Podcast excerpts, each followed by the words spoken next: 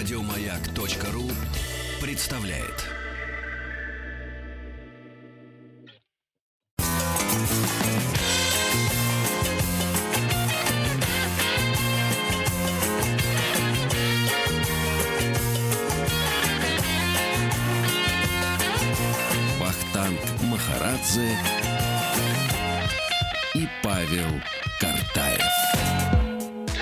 Добрый день. В ближайший час мы будем говорить о цирковых династиях, конкретно о династиях Федотовых и Запашных. И о нашей сегодняшней гости. На связи у нас лауреат премии Москвы, режиссер цирка Оксана Дружинина. Оксана, здравствуйте. Здравствуйте. А теперь сравните их. Или встретите. Так, и заслуженный артист России, директор Московского международного фестиваля конкурса циркового искусства, основатель цирковой династии Борис Владимирович Федотов. Борис Владимирович, здравствуйте. Здравствуйте. Да, О, Алло, вот а, слышим Оксану. Оксана, здравствуйте. да, да, да, да, Рядом ли Борис Владимирович? Конечно, рядом. прекрасно. Э, Наверное, вы просматриваете какую-то телепередачу, судя по всему, да? Нет, абсолютно сидим на даче, ничего не смотрим, все выключено. Прекрасно. Очень хорошо. А, Борис Значит, Владимирович, начались какие-то фокусы цирковые со связью. Борис Владимирович у нас не только основатель цир- цирковой династии, еще я долго тренировал это слово шпрехшталмейстер. А, Да, Очень красиво. А почему-то вот у него совсем ничего не слышно. Может быть, нам как-то включить громкую связь моего телефона будет лучше? Как вы считаете? Давайте попробуем, Давайте поэкспериментируем. попробуем, а потом решим, а, Давайте, хорошо ли давайте, нам будет потому что слышно. почему-то, да, видите, в период сейчас сейчас, секунду. Так, о, Борис Владимирович, вы слышите нас? Так, а- ага, Оксана тоже сейчас э, магическим образом исчезла из эфира. Вы с одного телефона нам легче. На- Нормально. Хорошо, ладно, Хорошо. хорошо. Давайте с одного телефона. А, Борис Владимирович, а, еще Да. раз здравствуйте. Здравствуйте, А, Борис Владимирович. Здравствуйте. А, Вы же не сразу начали работать с животными. А, Если я все правильно а, понимаю, сначала вы были акробатом. Да, был, был грех, да. Грех. Скажите, пожалуйста, как акробаты становятся дрессировщиками? Вы лучше спросите, как нормальные люди становятся акробатами. Хорошо, ладно. Как нормальные люди становятся акробатами? Начнем с этого. Потому что я вообще никогда не, не мыслил о том, что я буду работать в цирке и вообще не то, что там дрессировщиком, а просто вообще кем-то даже работать в цирке. Просто так совпало, что в этот период времени, когда у меня было мое становление, я заканчивал речное училище, ходил в форме еще, а папа мой преподавал физику, математику как раз в это время в цирковом училище в Москве. Ну и понимаете, что вот я туда периодически заглядывал, заходил, и что-то меня вот э, сколыхнуло внутри и потянуло на, на цирк. Вот забрел туда и вот пробыл там всего-навсего 53 года. Да. Борис Владимирович, а в передаче Эдгара Запашного вы поделились своими детскими воспоминаниями о работе шпрехшталмейстера, что то стоит, э, руками разводит. Зачем это все?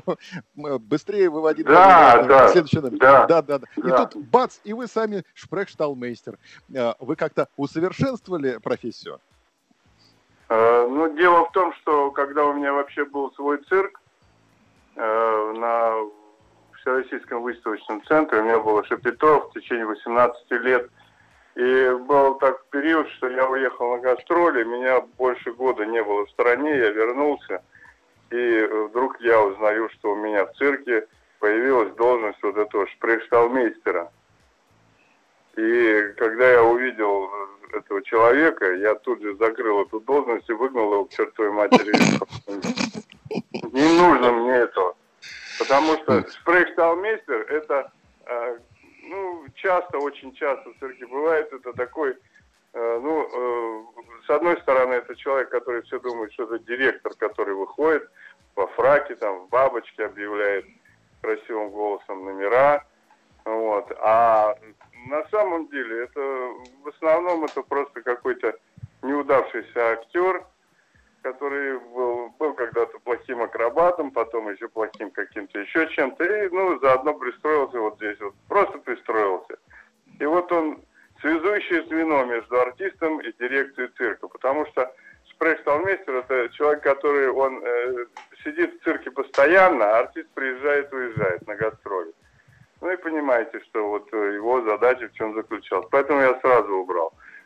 Вот. э, Но э, мне единственное, вот в моей профессии, вот в, в этом амплуа шпрехсталмейстер, во-первых, я никогда не, не называл себя шпрехсталмейстером, терпеть не могу этого слова, потому что нормальный человек язык сломает, и что-то слышится неприличное вообще в этом слове. А как, как правильно называть? Ну, вот так и правильно и называют. Но просто для меня это было как-то, ну, не очень. Ну, ведущий как-то проще.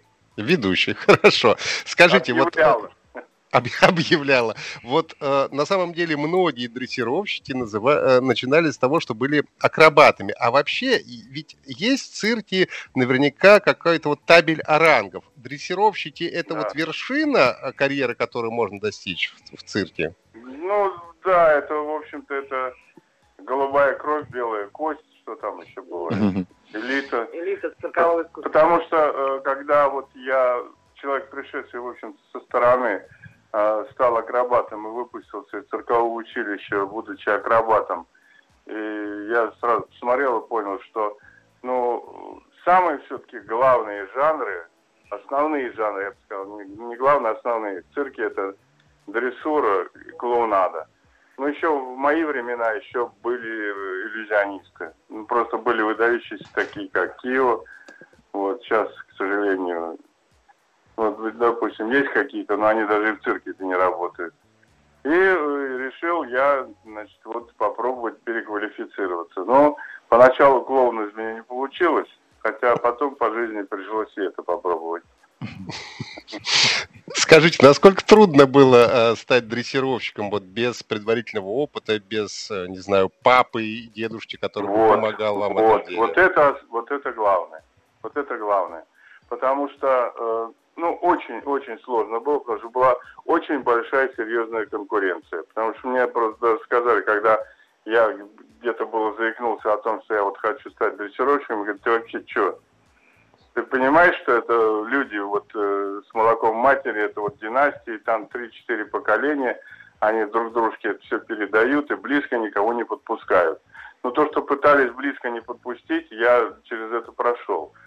Но я как-то не обращал на это внимания, поэтому мне как может быть и проще было. Вот. Но, конечно, очень сложно пробиться. Вот было. Сейчас, пожалуйста, сейчас он ко мне приходили, и тот же Мстислав Михайлович Запашный, когда был генеральным директором Царства ему небесное этого Росгосцирка, он предлагал мне, чтобы я э, восстановил свой аттракцион, который я работал последние годы с животными. А я ему говорю, вы мне дайте кандидатуры, с кем бы я мог это дело восстановить или хотя бы поговорить на эту тему. Ну, что-то ни, ни- ни- никого мне не, не представили, таких сумасшедших людей. А аттракционы это вот лошадь Проживальского, страус Нанду, да, слон- слоны. Ну, если бы, если бы. А это вы назвали три вида, хотя слона в то время еще не было. А вообще было 17 видов животных, и в финальном трюке у меня выходило одновременно манеж 25 животных. Ух. животных и птиц. Это, это что-то страшное, потому что вот я говорю, что сейчас то, что вот сейчас, ну я не, не беру коронавирус, не беру вот эту пандемию и все прочее, то, что было до этого, когда сейчас уже прекрасный э, автотранспорт, которым перевозятся животные, а мы это все перевозили в товарных вагонах, в теплушках. Теплушку эту оборудовали сами. Когда ты сидишь в этой печке, спереди тебя греет, сзади у тебя спина э, по- покрывается льдом, это ужасно. И мне иногда даже снится, бывают такие кошмарные сны, что опять я работаю дрессировщиком, опять я переезжаю из города в город. Это просто это был кошмар. Ну, Ну, вы вообще первый человек в мире, который э, дрессировал лошадей Приживальского. Вообще откуда у вас идея такая я, думаю, возникла? я думаю, последний тоже. Вот Никто не дрессировал, а вы вдруг решили. э, Это, знаете, как вот э, анекдот про не- неуловимого Джо, это примерно та же история. которого никто не хочет ловить, который никому не нужен. Не, ну, ну вот именно. Ну да. То есть Ну, лошадь наверное, Пржевальского... лошадь, Да, ну, это уже... Наверное, эта лошадь, она не просто так э, не- приручилась и осталась дикой в степи гулять. Ну и гуляла бы себе на здоровье. Кому она там мешала? Нет, вот надо было. Ну, нашелся просто один человек, который мне слушай, а он всю жизнь занимался изучением этих лошадей, этих животных. Мне говорит, слушай, возьми, такая классная лошадка, такая супер. Думаю, так. А он на всякий случай директор зоопарка Аскания Нова.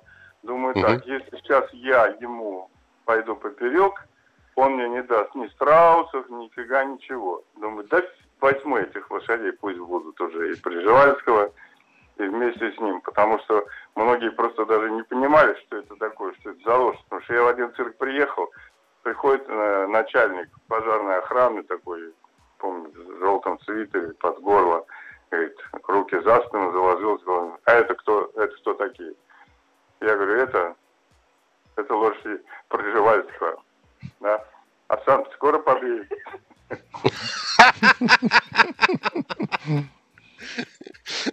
Ну что, подъехал, нет? Пришел, Ну да. товарищ, товарищ. Ну, Ну, это вообще- как, как у нас, так как у нас был парад, и там были стихи Михаила Светлова, и соловьи за пазухой живут. Директор вызывает, говорит, что это за соловьи, у кого там за пазухой, что живут? Какие соловьи, вы что?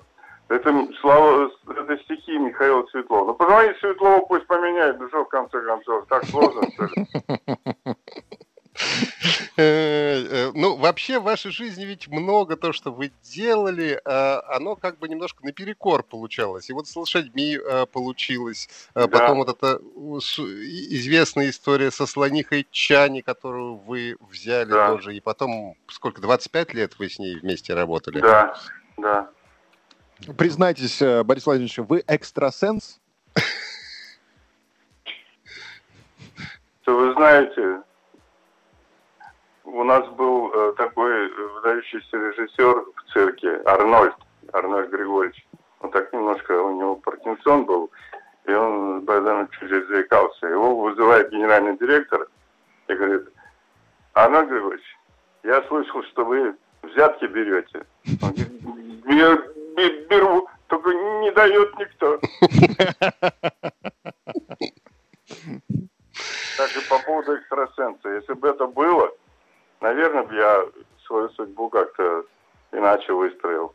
Ну, как вы выстраиваете отношения с животными, тем более такими, которые не поддаются дрессировке, и, и слониха, которая, да, показала свой характер, она тоже стала вашей, вашим другом, и лошадь Пржевальского, и зебры, да, которые...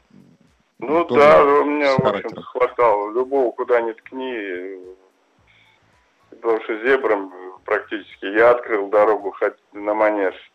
Э, Потому что было много проблем. До меня пытались многие брать и пытались что-то с ними сделать. Но безуспешно. Ламы то же самое. Ну и представьте себе, когда молодой, в то время э, парень с партнершей, когда мы брали этих животных, и они у нас начинали работать. Представляете, какое отношение к нам было? Нас ненавидели просто, просто ненавидели, ну, все коллеги. Да-да, Ну, рассказывали, поэтому- что у вас было ощущение, что так и ждут, что вы где-то оступитесь, что где-то пойдет что-то... Да, не было. Ну, со слоном так и было. Со слоном Мгм. так и было. Потому что просто конкретно ждали, ждали, что она меня убьет. И, и просто в каждый шаг люди были специально обученные, которые докладывали Министерству культуры о том, какие шаги, какие там что, как что произошло. И, ну, не убило. Но это какой-то артистический талант, да, это как э, способность настроиться на нужную волну, да, э, на одну волну с э, животным, или, или что? Как это вот, как, какой механизм включается во время общения с такими непослушными животными? Ну, вы понимаете, дело в том, что надо просто э, поверить и захотеть. Очень сильно захотеть. И я просто, я сегодня слышал вот ваши предыдущие программы сегодня, когда спрашивали, вот как там, нужен талант, нужен там что-то. Ну, нужно желание большое. И не обращать внимания ни на что. Потому что, ну, вот у меня жизнь выстроилась такой. Я э, ну, где-то вот что-то, потому что вот сегодня вы позвонили именно мне. Это приятно. Вот, но были периоды такие, когда люди добивались работать, проводить гастроли в Москве, и когда приезжали в Москву, пробивали себе звания, пробивали себе зарубежные поездки э, и пробивали себе ставки. Я, когда приезжал в Москву, я пробивал себе новые костюмы, новых животных, то есть на это я вообще не обращал внимания. И поэтому премию Ленинского комсомола, которой я очень горжусь, что я являюсь лауреатом премии Ленинского комсомола. И только мне обидно то, что выдвигал меня КАМАЗ, а не мой родной Советский в котором я проработал, честно, 20 лет. Борис Владимирович, ну вот я немножко знаю про театр, но по, судя по вашим рассказам, а, цирк тоже можно назвать террариумом единомышленников. Только действительно ли настолько ну, сильна конкуренция и вот, не знаю, желание утопить товарища? Ну, это утопить желание всегда, оно есть, э, когда есть вода вокруг. И еще более, более мерзкие жижи. Вот утопить это у нас всегда любят. Но я, я вам скажу, что мне, в общем-то, я не могу так вот пессимистически быть настроен, потому что мне все-таки везло, то, что я в свое время встречался с хорошими, интересными людьми и с ними работал, и от них получал какую-то энергию, и от, они от, от меня что-то получали э, ну, в плане творчества, потому что ну, вы сами понимаете, если человеку, э, если вам нечего от человека получить, то вы к нему просто не обратитесь и не будете с ним общаться. Вот. Поэтому мне в моей жизни все-таки повезло то, что я с многими выдающимися людьми имел возможность общаться. Борис Владимирович, э, сейчас э, на «Маяке» будут новости, а после выпуска новостей хотелось бы поговорить и о вашей семье, потому что вы все-таки основатель цирковой династии, и ваши дети тоже, э, и, и внучки, известные цирковые да. артисты. Борис Владимирович Федотов, заслуженный артист России, директор Московского международного фестиваля конкурса циркового искусства, основатель цирковой династии у нас в гостях, и лауреат премии Москвы, режиссер цирка Оксана Дружинина. Вернемся после новостей.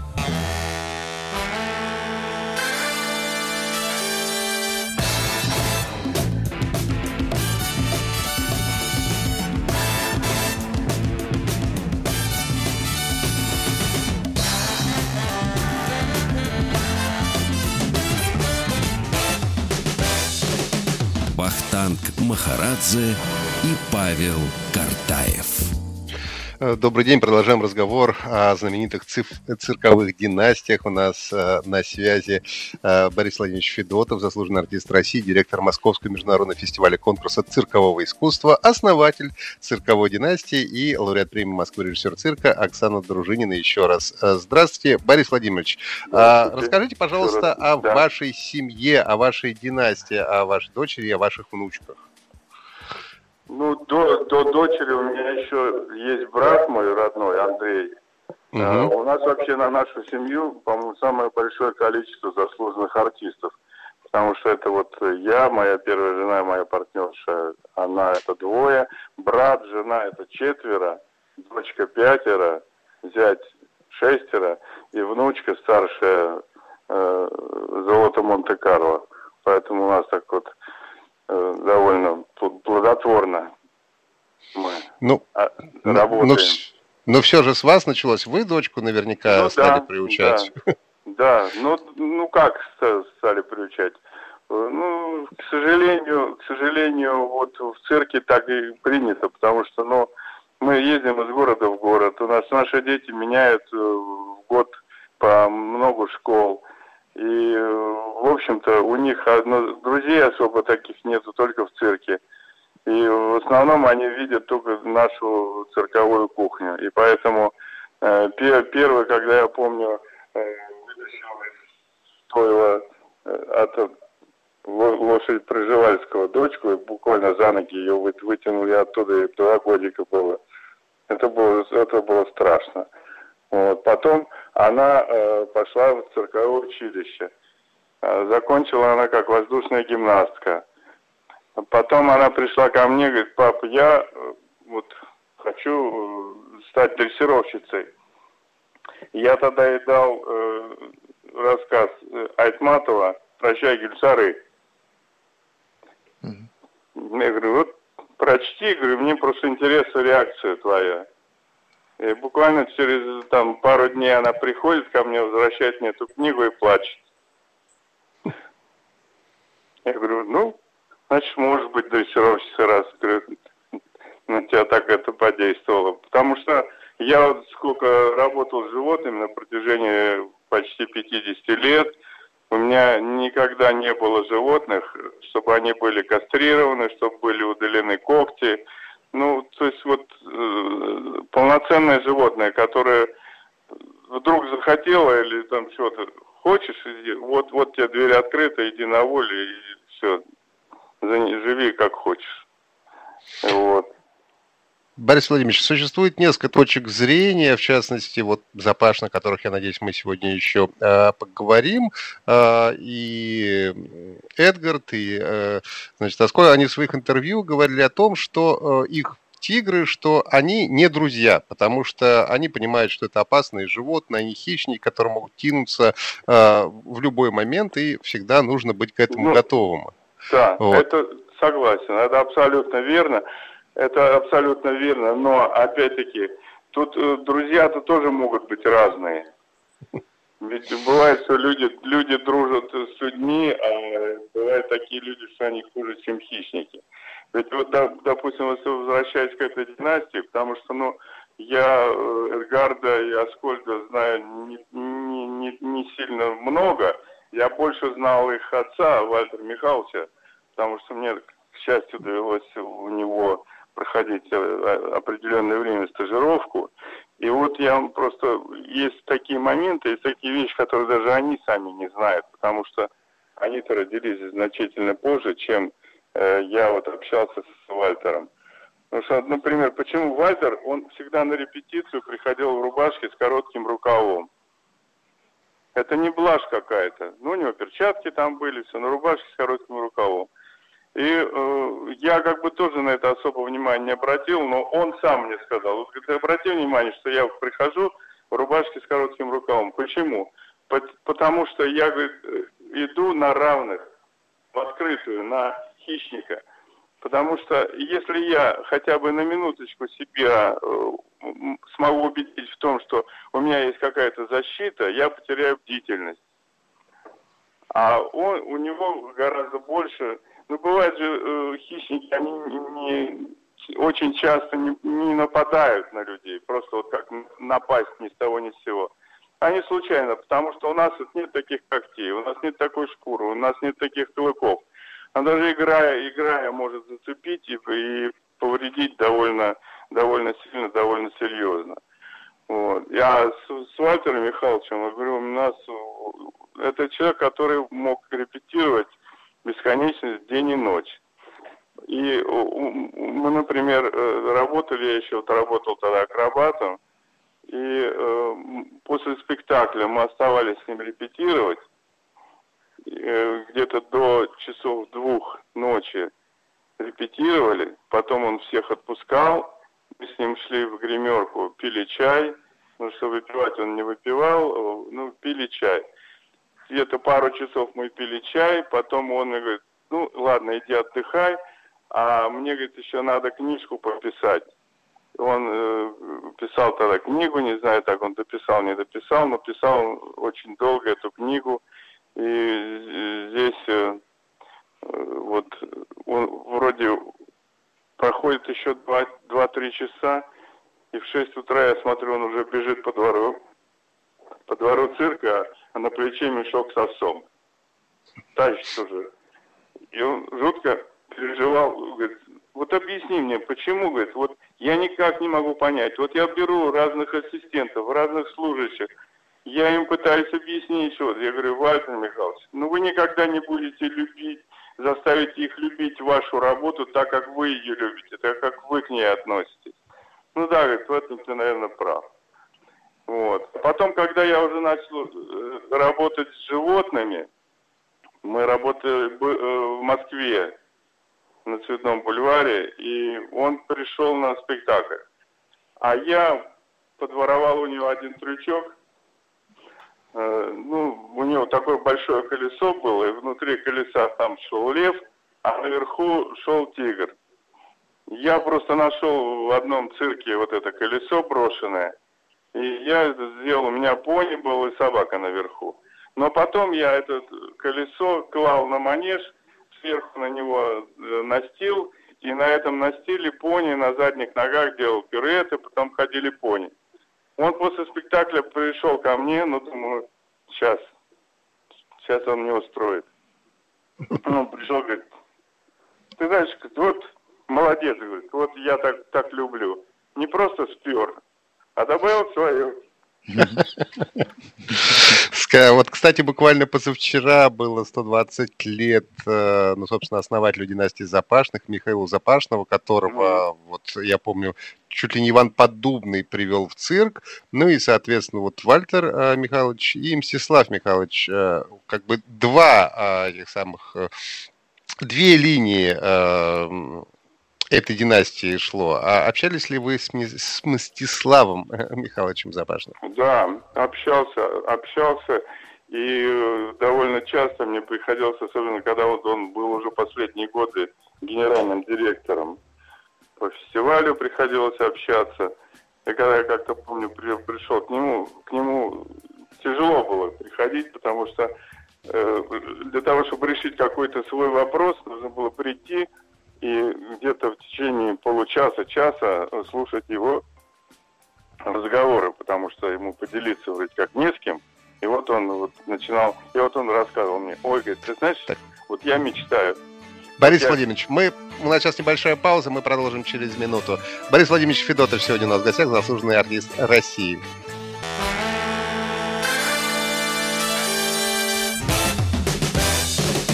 Бахтанг Махарадзе и Павел Картаев. Продолжаем разговор о известных, знаменитых цирковых династиях. У нас на связи заслуженный артист России, директор Московского международного фестиваля конкурса циркового искусства, основатель цирковой династии Борис Владимирович Федотов и Оксана Дружнина, лауреат премии Москвы, режиссер цирка. Борис Владимирович, перед перерывом мы заговорили э, как раз о Мстиславе э, Михайловиче Запашном. Вы рассказывали о том, как приходили к нему, и приходилось еще полчаса слушать, как э, он рассказывал вам о своей жизни. Да, ну вот он говорит, я мечтаю, что вот вы сделаю такой питомник, там у меня будут вот хищники жить, там будут репетировать аттракционы. Вот я сяду на кресло, у меня с одной стороны тут будет рюмочка с коньячком, тут у меня так, закусочка, там все, все классно. Я говорю, это вот вы кому? Мне будете рассказывать? Да вы, говорю, пяти минут не просидите на этом кресле. Потому что он приходил на работу тоже в 8 утра, и как заведенный его, там они ненавидели все, потому что он всех гонял, заставлял работать. И это вот, э, к счастью, к сожалению, кому-то к сожалению, кому-то к счастью, большинству к счастью, что вот эта семья запасных, они никому не дают спокойно сидеть на месте. Э, в, в, этом они молодцы. И то, что они умеют много. А то, что вот вы назвали, вы только назвали несколько имен. Я их помню э, вот прям по порядку. Сергей, Вальтер, Нона, Мстислав, Игорь, Нона младшая, Валера.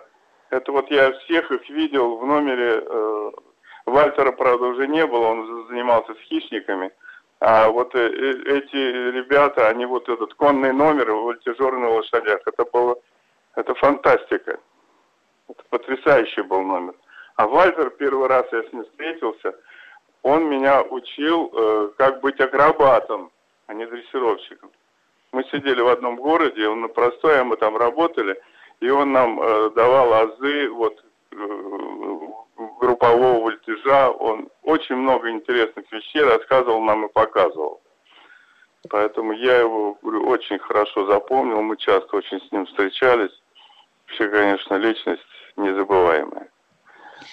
Ну и дети их сейчас тоже, насколько понимаю, и ну, дети Вальтера это да. э, Эд, Эдгар да. и Аскольд, да. и, да. и а, Мстислав, Мстислав младший, тоже да. дрессировщик. Борис Владимирович, а, а кому сложнее, основателю династии или всем а, так сказать, членом династии, э, находиться Ну, в церкви, знаете, а, уровень ответственности знаете. и так далее. Мгм.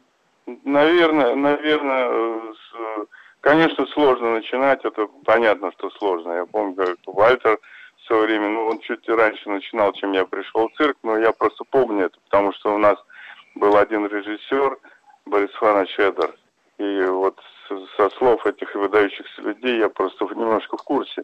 Но продолжать еще сложнее, потому что ведь, э, допустим, первые дошли до какого-то предела, скажем так, а следующие должны от этого двигаться дальше. Если они будут топтаться на месте, то будет мало чего интересного произойдет. Вот. Поэтому вот то, что касается нашей династии, э, ну, то, что у меня брат вот заслуженный артист, жена его, и то, что он в спорте очень больших высот добился, в э, акробатике, потом э, вот дочка, дочка моя, она э, работала уже как дрессировщица и сейчас продолжает работать. Ну и понятно, что внучки старшая Настя, она э, золото Монте-Карло, золото многих фестивалей международных. Это в 2015 году, да. Да, единственная, она единственная из вот советских э, последних дрессировщиков с лошадьми особенно, потому что конный жанр в Европе это очень распространенный жанр, и там такие вообще корифеи.